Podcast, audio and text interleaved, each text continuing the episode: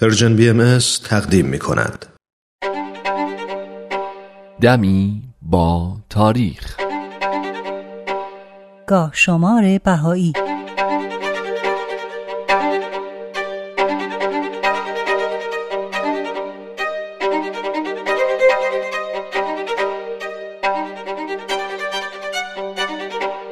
دوم خرداد 1223 خورشیدی 23 ماه مه 1844 میلادی 5 جمادی الاول 1260 هجری قمری. در این تاریخ حضرت باب شارع دیانت بابی و مبشر آین باهایی در منزل خودشون در شیراز آین جدید یعنی دیانت بابی رو به صورت علنی به ملا حسین بشرویهی که بعدا به باب الباب ملقب شد مطرح و خودشون رو به عنوان باب یا همون قائم موعود معرفی کردند. این اتفاق در حالی افتاد که دو ساعت و یازده دقیقه از غروب آفتاب میگذشت. این روز در تقویم باهایی به عنوان یکی از ایام محرمه شناخته شده و باهاییان در این روز از کسب و کار اجتناب می کنند. اما اگه موافقید با هم مروری گذرا داشته باشیم بر اینکه چطور این اتفاق افتاد.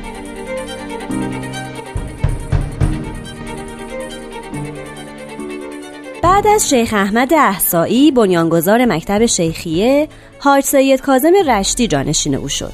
سید کازم از مدتها پیش به ظهور صاحب امر اشاره می کرد و همیشه شاگردانش رو تشویق می کرد تا به دنبال حضرت موعود باشن و می گفت موعود منتظر حی و حاضر و آشکار و ظاهر است.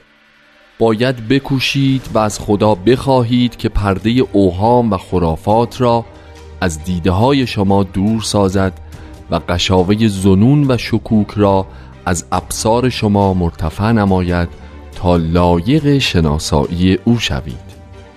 ملا حسین بشرویهی هم که از شاگردان سید بود بنا به وصیت استادش برای جستجوی صاحب امر به همراه دو نفر دیگه از نجف راهی ایران میشه و در مسیر سفرش به شیراز میره.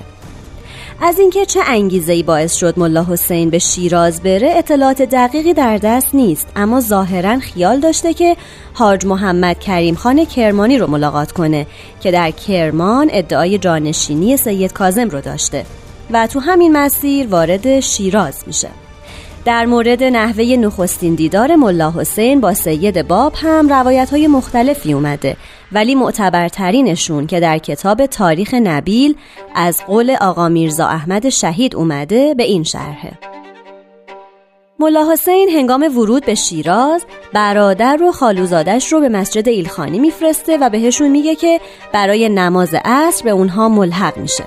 کمی بعد ملا حسین جوانی رو در خارج دروازه شیراز ملاقات می‌کنه که خیلی گرم و صمیمی و با روی گشاده او رو به خونش دعوت می‌کنه. و وقتی ملا حسین میگه که باید پیش همراهانش برگرده اون جوون بهش میگه آنها را به حفظ الهی بسپار. خداوند نگهدار و نگهبان آنهاست. ملا حسین هم که تحت تاثیر رفتار اون جوان قرار می‌گیره همراه او به منزلش میره. جوان در حین ورود به خونه این آیه رو می‌خونه. ادخلوها به سلام آمنین.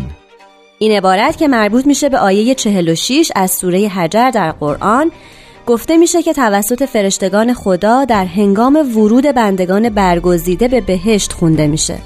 به همین خاطر هم وقتی ملا حسین این آیه رو از زبان سید جوان میشنوه اون رو به فال نیک می‌گیره و وارد خونه میشه. بعد از ورود و پذیرایی میزبان از میهمان وقت نماز عصر که فرا می‌رسه ملا حسین بلند میشه تا نزد همراهانش برگرده. اما سید جوان با ادب و محبت میگه لابد زمان مراجعت را با کلمه انشاءالله ذکر کرده اید. حال شاید ارادت الله طور دیگری جاری شده باشد. بنابراین از خلف وعده ملول نباشید.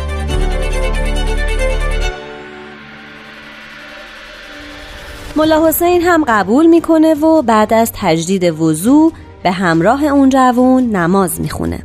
بعد از ادای نماز جوان میزبان باب صحبت رو باز می‌کنه و از ملا حسین در مورد مقتدای اونها بعد از وفات سید کازم سوال می‌کنه. ملا حسین هم شرح میده که سید از شاگردانش خواسته تا در هر جا تحقیق کنن و حضرت موعود رو پیدا کنن. جوان می‌پرسه که آیا نشانه هم برای حضرت موعود داده شده؟ و ملا حسین اینطور جواب میده. بلی او باید از سلاله طاهره باشد و از اولاد حضرت فاطمه زهرا. سن او باید از 20 بیشتر و از سی سال کمتر باشد. او باید دارای علم لدنی باشد. او متوسط القامت است و از استعمال دخانیات احتراز دارد و ناقص الخلقه نمی باشد. بعد جوان با قاطعیت اظهار می‌کنه که تمام این صفات رو داره. اما ملا حسین دو تا نشانه دیگر رو نزد خودش برای صدق ادعای قائم تعیین کرده بود. یکی رساله ای از رموز باطنی تعالیم شیخ احمد و سید کازم و دیگری تفسیری متفاوت از سوره یوسف که اگه کسی اونها رو انجام بده به راستی ادعاش ایمان میاره. وقتی ملا حسین رساله رو به جوون میده ظرف چند دقیقه تمام رموز اون رو برای ملا حسین شرح میده و بعد با سرعتی حیرت آور تفسیر سوره مبارک یوسف رو نازل می‌کنه. اینطور میشه که ملا حسین به صحت ادعای اون جوون ایمان میاره. اون جوون کسی نبود جز سید علی محمد که او رو به نام حضرت باب می‌شناسیم. حضرت باب به ملا حسین میفرمایند این ساعت و این وقت در آتیه از بزرگترین و اعظم اعیاد محسوب خواهد شد. الحمدلله فضل الهی تو را استعانت فرمود و به آرزوی قلبی خود رسیدی و از رحیق مختوم آشامیدی. خوشا به حال کسی که به این فیض فائز شود. و بعد هنگام سحر که ملا حسین عزم رفتن نزد همراهانش رو داشته خطاب به او میفرمایند ای اولین کسی که به من ایمان آورده ای. بدان من باب علم الهی هستم و تو باب الباب. هجده نفس باید به تیب خاطر و صرافت تب من را بشناسند و بدون اینکه کسی آنها را از ظهور من آگاه نماید به حقیقت امرم پی برند. این هجده مومن اولیه به حضرت باب معروف به حروف حی هستند.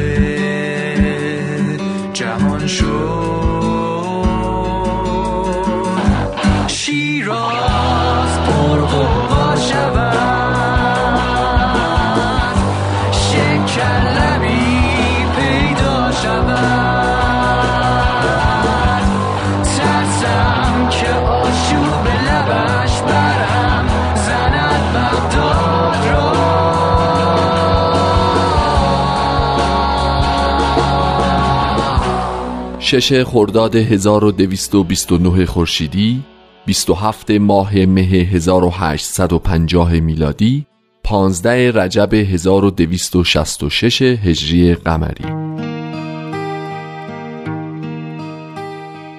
سید یحیی دارابی ملقب به وحید که در شهر یزد شهرت و عظمت زیادی داشت به خاطر اینکه تعالیم حضرت باب رو به گوش مردم میرسوند و همراهان زیادی پیدا کرده بود مورد حسادت و مخالفت دشمنان و متعصبین قرار گرفت و عدهای از مخالفانش حکومت و مردم رو تحریک کردند تا وحید و پیروانش رو به قتل برسونن. جناب وحید و یارانش هم که در یزد تا حدودی مقاومت کردند بعد از شدت گرفتن دشمنی ها تصمیم گرفتن که متفرق بشن و به دفاع از خودشون بپردازن.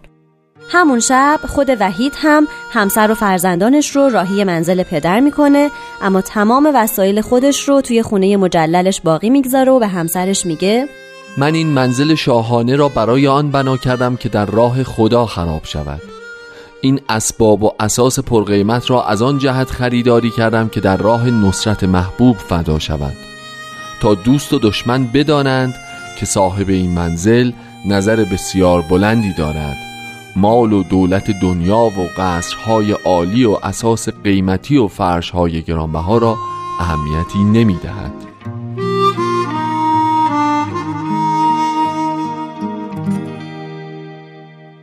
بعد تمام آثار حضرت باب و نوشتجات خودش رو به نوکرش حسن میده تا سر یه دوراهی تو مسیری که جناب وحید مشخص می‌کنه منتظر بمونه و بهش تاکید می‌کنه که بر خلاف دستور او عمل نکنه اما حسن وقتی در بین راه صدای سربازان رو میشنوه از ترس اینکه مبادا بگیرنش و این امانتهای گرانبها رو به غارت ببرن از این مسیر منحرف میشه و به جهت دیگه ای میره. سربازها هم او رو می‌شناسن و دستگیرش می‌کنن و به دهانه توپ میبندنش. جناب وحید هم به اتفاق دو پسرش و دو نفر از اصحاب از یزد خارج میشه و پیاده از شهرها عبور می‌کنه. به هر شهری که می‌رسیدن در نهایت شجاعت پیام حضرت باب رو به گوش مردم شهر میرسوندن و بعضا برخی با ایشون همراه می‌شدن. نهایتا در تاریخ ششم خرداد ماه سال 1229 خورشیدی جناب وحید و همراهانش نزدیک غروب وارد نیریز میشن و پیش از رفتن به منزلشون به مسجدی در محله چنار سوخته میرن و مردم رو به دیانت جدید دعوت می‌کنن.